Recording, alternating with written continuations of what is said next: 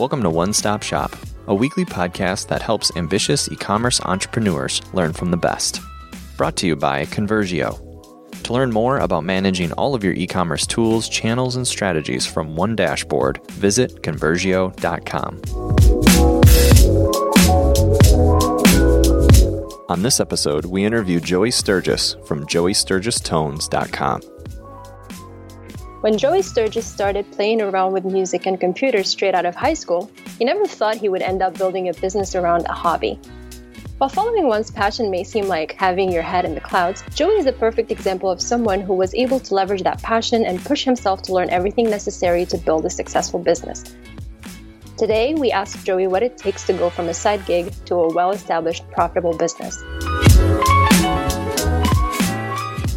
Hey, Joey, how's it going? Good. Thanks for having me. How are you? Good, good. Thank you. Joey, can you tell us a little bit about you and Joey Sturgis Tones and how this whole thing started out for you? Sure. So, if you're not familiar with me, I actually started out as a record producer. And the way I got into doing that is I was in several bands in high school and stuff, and I recorded my own demo, which I'm fast forwarding really quickly here, but it, that took probably a whole year or two just to figure out how to record my own demo.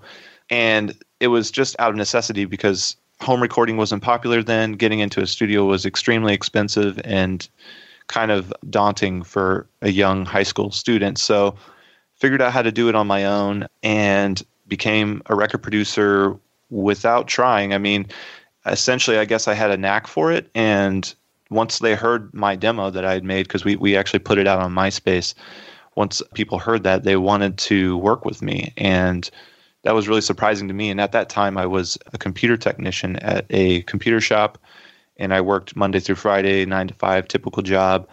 What happened was I, I would record on the weekends, and I would also record sort of after 5 p.m. And I got to a point where that started making more money than the nine to five job. Mm-hmm. And uh, that's when I stopped going to work. So, long story short, I, I became a producer. I made, you know, local recordings for bands in the tri state area got to a position where I recorded a band that ended up getting signed. And then that band came back to me to do their first album. And then I got in really good with the owner of that record label who became my manager. And then it snowballed out of control. I pretty much became the popular producer in that genre of music, and everyone was going to me. And so I built up a career being an audio producer for about 10 years. I did that. Mm-hmm which gave me the platform to create Joey Sturgis Tones. Well, so it was not planned or anything, right? It's sort of you just started uh, small and then somehow realized that there was going to be growth, or did you know that this was the goal at the end? You know, all along. I was just kind of going along with it. I never, first of all, I should say, I never planned on having a software company. That's not anything that ever crossed my mind. The thing that happened was I started to become one of the first producers online to be popular with the fans, which is kind of weird because a lot of fans don't really pay attention to you know who the producer is on an album. They they like the band. They listen to the band because they like the band. Mm-hmm. But for whatever reason, and I believe this is YouTube's fault, I was becoming this popular guy. We were making these these behind the scenes videos and putting them out on YouTube with like just a handheld camcorder you know, we would make them funny, and we were doing that back in 2006, 2007. So I think people like Gruden know who I was, and then that enabled me to sort of be out there for people to talk to. And kids would be like, "Hey, how did you get that guitar sound?" or "How did you record those drums?" And I got asked so many questions to the point where I I started to make my own guitar sound preset, and I actually I started on Big Cartel I got a big cartel shop, threw my guitar preset up there and put it on sale j- just so I wouldn't have to answer the question anymore. And that's kind of how this whole e-commerce thing got started because the demand for it was just very apparent and it was just there. So kind of took that and ran with it. Mm-hmm. Yeah, that that is cool to see the the natural progression where you just sort of stumble into something amazing. You don't have to go into super techie details, but what was the first rig you started recording on? Oh man, it's funny. the, when I first started recording, I was using my friend's equipment. He had a little setup in his garage that he sort of converted into a makeshift studio, and that's where I did a lot of a lot of my initial recordings.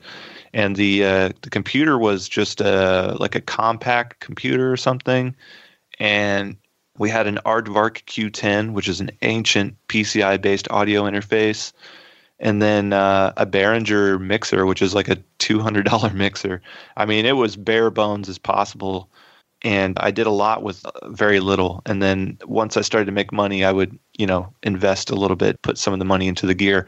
But uh, even all the way up to this point, I've still done tons and tons of records on little, very little amounts of gear my setup right now at my house is very modest. Yeah, no, I ask because I didn't take musicianship as serious as you did, but I did. Um, I was in and out of bands for a little while, and then specifically did some solo, like acoustic stuff around town, and we recorded one album. But when I first attempted, like way back in the day, I had this old Dell laptop, and I had a, I had no um, I think like return for a mic input, like a headphone jack or anything. And so I bought one of those like PCI sound cards, and it happened to be placed right over the hard drive. And from using it, it got so hot it fried the hard drive of the laptop. and so like that was my first experience of attempting to record myself. one of the things I like to to talk about in the beginning, I didn't have enough channels to do everything, so I always had to take all the tom mics and combine them into one channel. Mm-hmm. And so in order to pan the toms because like you know toms typically in a recording and the toms are they go from left to right you know you, as they uh, go around just the kit. clarify for people that don't know what you're talking about what is a tom? It's one of the drums. Yeah it's one of the like, uh, kind of the medium size above the big one. Yeah. Well typically they're panned in the stereo field so that you hear some of them on the left and some of them on the right the way you would do that is you'd put them into different channels and, and pan those different channels. But since I didn't have enough channels, I, I would just put them all into one channel.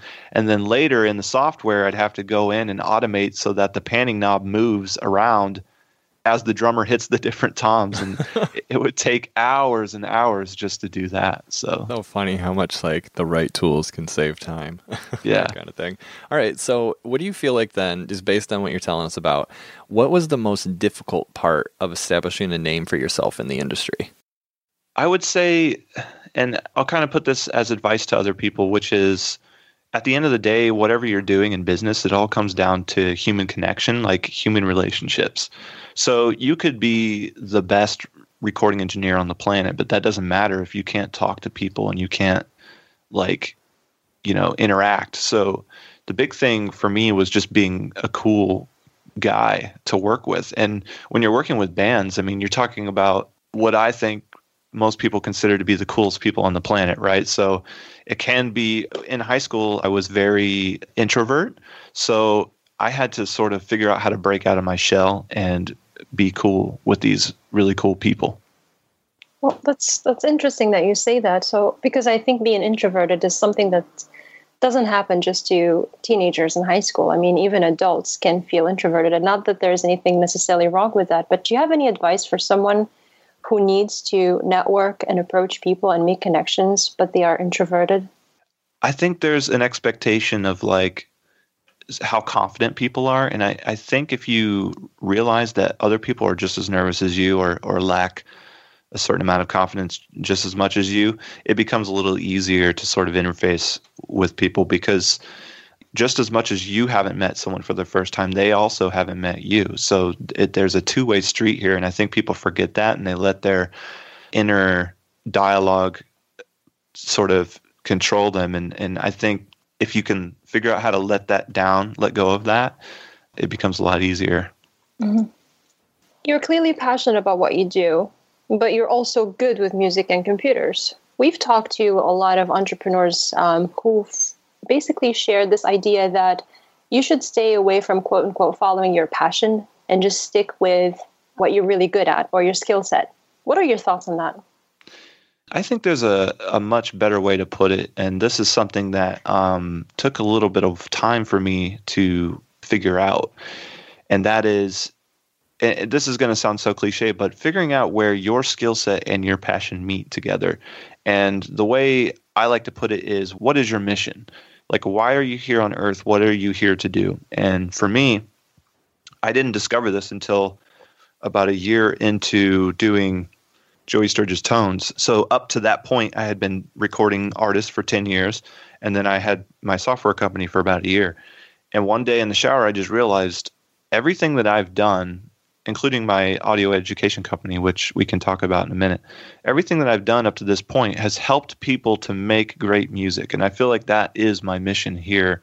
Everything that I do, if I make audio products, if I record an album, if I tell somebody what I think about their song, if I do a podcast about how to record drums, all of these things go back to helping people make great music. And once I defined that mission, it made everything so clear and put everything into focus and allowed me to know where to spend my time, where not to waste my time.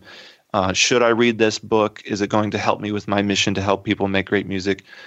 It just makes everything so much better and so so much clearer. And I think that is where people should figure out if I wish I had like a method for it. I don't, but if you can figure out where your passion and your skills meet into that mission, that's probably the best way for you to go forward. Mm-hmm. I want to know more. Like you said, you don't have a method, and that's fair, but you still came to that realization. Describe that moment or the things leading up to that moment. How did you know? I think I knew when I had a phone call with uh, one of my good friends, and he was kind of struggling with with what to do and where to go. And uh, he's a songwriter, and he's also in a band, and he also records music. And we were talking about my success, and you know, he was like, "Man, I, I really just want to figure that out for myself as well." You know, because I was I was explaining how I had this successful audio education company, software companies doing really great I'm I'm a record producer. I've got a gold record. I'm on the Grammy committee. Like all these things were happening for me, and he's like, "Man, I just got to find that for myself." And and I was like, "Well, what are you here to do? Like, you know, what is your purpose here on Earth?" And we started to talk through it, and I started to realize that through this conversation, I was not only helping him figure out what he's good at and where he needs to go. I was also discovering that for myself. I was figuring this out as like okay, people ask me these questions all the time. People seek advice from me. I must be offering something really, really great to these people. You know, the next day is when I was like, I think my mission here is to really help people make great music and also help them find their inspiration. And and I have inspired him to pursue his songwriting career. And I think his mission is to help people write great songs. I help people make great music, but he helps people write great songs. And he does that when he's in his band, which he has to collaborate with a group of people to make a great song. And he does the same thing when he works with his clients and stuff. So I think really it all clicked during that phone call and when I woke up the next day and just had that realization. But I think the important thing is there's so many people that think that it's just as easy as you know one two three or maybe one through a hundred but i think it's more about a mindset like having the the mindset to know that as a human being i think you have to bring value to others and and once you find what you're best at you know what kind of value you bring to others and how you do it best that's when it all clicks i see a lot of people struggling with the details of like, well, should I buy more products? Uh, should I make more products? Should I go this direction? It's all about bringing value to others. If you can figure out that value. What, what do you mean by bringing up value? I mean, I think I know what you mean, but I wouldn't want to make assumptions. So, can you elaborate a little bit on that? There's so many people focused on the wrong things. They need to be focused on what they bring to others, and then, you know, the universe will reciprocate. Mm-hmm. Like it's it's all about what are you good at with bringing stuff to other people. Like mm. I'm really good at I feel like I'm really good at inspiring people and I'm also really good at educating people about audio and providing tools for audio. So if I focus on that as much as I can in my life, then that will be how I become the most successful that I can possibly be. So I feel like others should find that gift. That, should exactly. Yeah. Yep. Mm-hmm. So you know, you just said earlier, this is really interesting. You said, you know, people should try to find that sweet spot, not exactly quoting you, but basically, this is what you said, you know, the place where your passion and what you're good at or your skill set meet. You know, that's not very likely to happen for everyone. Do you think that if you weren't particularly good with music and computers, do you think that your passion would have been enough to carry you through? Is it enough to have passion to push someone to learn and you know, acquire, if you will, or or build a skill that they don't have?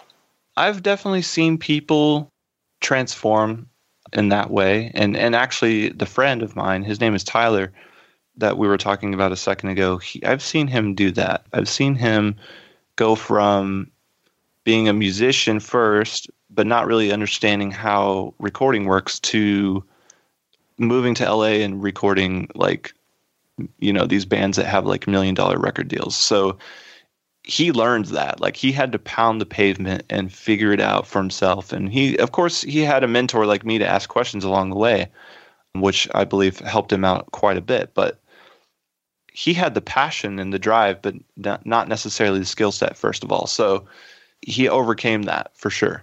Mm-hmm. you kind of have a hybrid. It needs to be like being passionate about it is helpful, yet it needs to be needed. What sort of pitfalls have you found, maybe more in a business sense? Like, how has this pursuing of passion maybe hindered you if you weren't more aware on a business angle? That is a tricky question. I think for me, the thing that has helped this whole helped me move forward is a fascination with the challenges associated with doing this because I'm not formally trained. So, you know, I didn't go to college. I don't know, I don't have a formal background in business or anything. So I learned how to make the LLC on my own.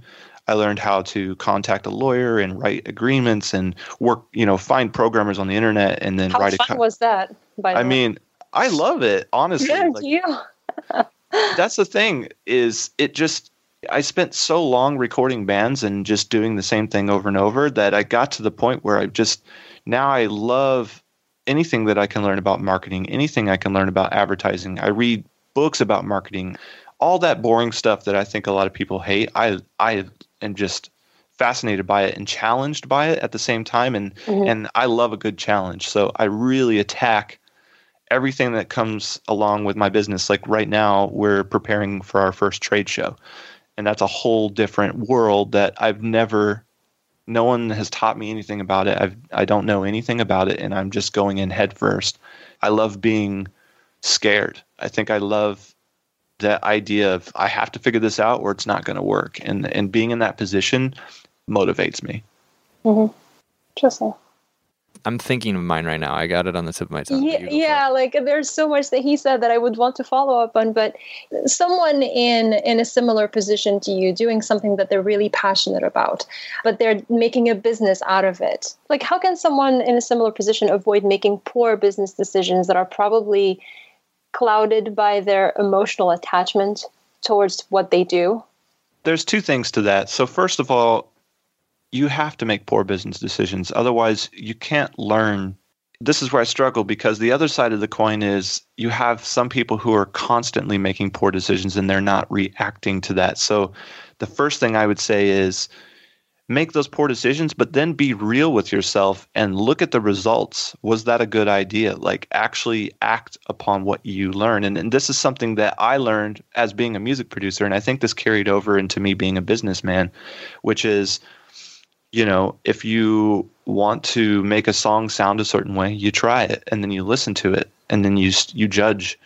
And if it sounds bad, then you be real with yourself. This doesn't sound good. We need to do it a different way. But at least we tried. And through that trial and error process, which also I should attribute some of this to computer science because me being the the computer engineer, you know, we would have these computers come in with viruses and it's be like, okay, well, I think it's this file. Let's delete it. Did that help? Okay, nope, it's still there. Let's try again. So trial and error came into my life over and over again throughout different ways. And I think into the business sense, I try things, and if it doesn't work, I try something else, and I try to learn from all of my experiments. And I think one thing that's really nice about today is we have tools that that our you know that our fathers and grandfathers didn't have we can see in real time how many people are clicking on a link. We can see who is being shown this link. We can see we have so much more data than they did and and we can act on it so much quicker. And so there's really no excuse for you to to actually go out there and test stuff. Like mm-hmm. you know, test product names even. That's that's something that, that we did in the beginning is we had um we had this product called Old Metal Machine. It was a guitar preset and then we also had it called Metal Machine and I tested these two over a period of weeks and that word old like just having that word old in there, it didn't sell very well. And we removed that word, and all of a sudden, people are buying the preset. The preset was the same thing, and it had the same examples, so you could hear what it sounded like and all this. It just that word, it, people were un- yeah, they were they were uncomfortable with that word, and so that's what the main point is is that you should test as many things as you can think of, but be responsible and be honest with yourself. Mm-hmm. So it sounds like you're more of a data guy, right? It doesn't sound like you go by anecdotes or stories or gut feeling, or maybe I'm wrong.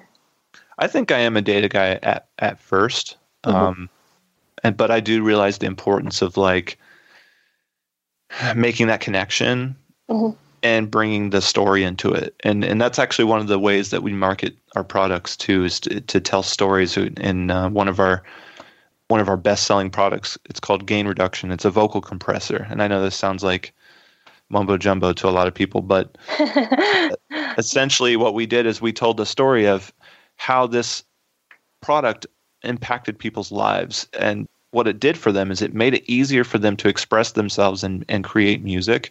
Mm-hmm. And all we had to do is show that on camera, and that's all it took. Right. Hmm. Yeah, people are craving that, right? Yeah. If you could give yourself, or your younger self rather, or you know other entrepreneurs listening to you right now, just one piece of advice, what would it be? This is a great question because I my mind goes in so many different directions. I usually tend to lean on read the manual because what I mean by that is there's for 10 years of my audio career, I should have been receiving music royalties and I didn't. And so, you know, I have probably around two, maybe 2.5 million record sales with no royalties, which, as you can imagine, is is very uh, depressing. so, if I had read the manual on music law, like how things work, how it's how it's supposed to work properly, I think I would be in a much better place. And I've experienced the same thing with you know with taxes, like you know, why doesn't our school system teach kids about taxes? It, it's finance, right? Yeah. Yeah. The same thing with law, like how entertainment law works, how how software contracts are typically structured. Time and time again, it's over and over. I've seen. I I wish I would have read the fine print. I wish I would have read the manual. Not the most glamorous advice, but I feel like it's pretty practical. It's pretty practical advice that I'm still learning. And by the way, earlier when you said that you love marketing and whatnot, I mean, I love that. I love reading about these things too. It's just that I don't really have fun reading about the laws pertaining to, you know, the nitty gritty details. As you said, the fine print is not something that I or most people really enjoy, you know, going over. So I hear you.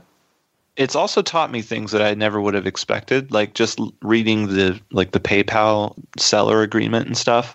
It's like, oh, that kind of gives me an idea on how to structure my refund policy. I don't know. yeah, where do you like to go to learn, whether it be books, articles, blogs, that kind of thing? All over. And then let's keep it in context because you're obviously dealing with a specialty industry, more on the, the business topics for sake of the audience. I listen to a lot of Tai Lopez, Gary Vee. Mm-hmm. Uh, I like Gary Vee. He inspires me.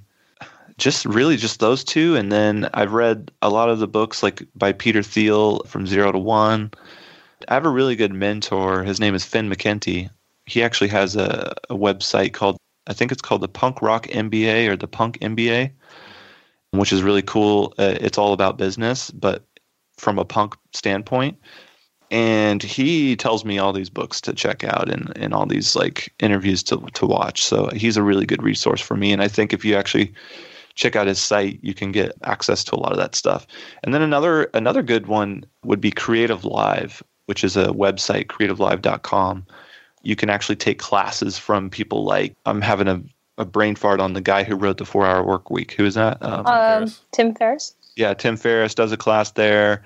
Several other similar type people in that industry or do classes there. But on the flip side, I do classes there too. Oh, wow. Um, Yeah, no, I've seen some of their stuff. We did um, a, I think it was Alex Blumberg. He's probably best known for some NPR stuff, and then he started the company Gimlet Media, and they've done like Startup was kind of the premier podcast, and he did one on storytelling within podcasting, and that was a really really good course too. That's awesome. Yeah, Chase Jarvis is the owner of that Creative Live, so he's also a very smart businessman, and there's a lot to learn from him as well. Mm-hmm. Yeah. So, Joey, are there any other things? I know you mentioned. uh, I wanted to give you an opportunity that you, you might want to talk about your one company. Is there anything that you'd like to share with the audience about that? I have a an audio education company called Unstoppable Recording Machine, um, and what we aim to do is build the next generation of audio professionals. This is something that we felt was missing, at least from the e-commerce space. There's not a lot of internet options. I mean, there's a lot of stuff out there that, where you can learn, um, but I feel like we've figured out a way to actually build careers with this and for a very very very cost effective way. I think it's we have two offerings right now $20 a month or $40 a month. So what we do is we'll bring in professionals. For example we actually brought in andrew wade who is a music producer and he mixed a song by a band called Neck Deep. And so we actually get the real song and we get the real mixer and we show you exactly how they mix the song. And it's it's on a live broadcast. There's a chat room. You can ask questions and we answer them in real time. It's very cool. That's just one part of what we do. But if you wanted to check it out, if you're interested in, in kind of going deeper down that rabbit hole, our website is urm.academy. urm.academy. Yep. Okay, good, good. So is that the best place for people to find out more about you? Not exactly. I think the best place for people to f- find out more about me in particular would literally to be to Google my name. I'm like the first 20 pages of results. Okay, good. Congratulations. We'll anyway link up to uh, to your website and to more information about you um, Yeah. when we post the, the podcast. Great. Thank you so much for being with us. It was really a pleasure. Absolutely. One Stop Shop is a production of Conversio. Learn how to manage all of the marketing tools, channels, and strategies that you need from one dashboard by visiting conversio.com. This podcast was produced in partnership with Come Alive Creative. For help building, improving, and marketing your e commerce store, visit ComeAliveCreative.com. To listen to more episodes or to give us a rating, please visit Conversio.com forward slash iTunes. Bye.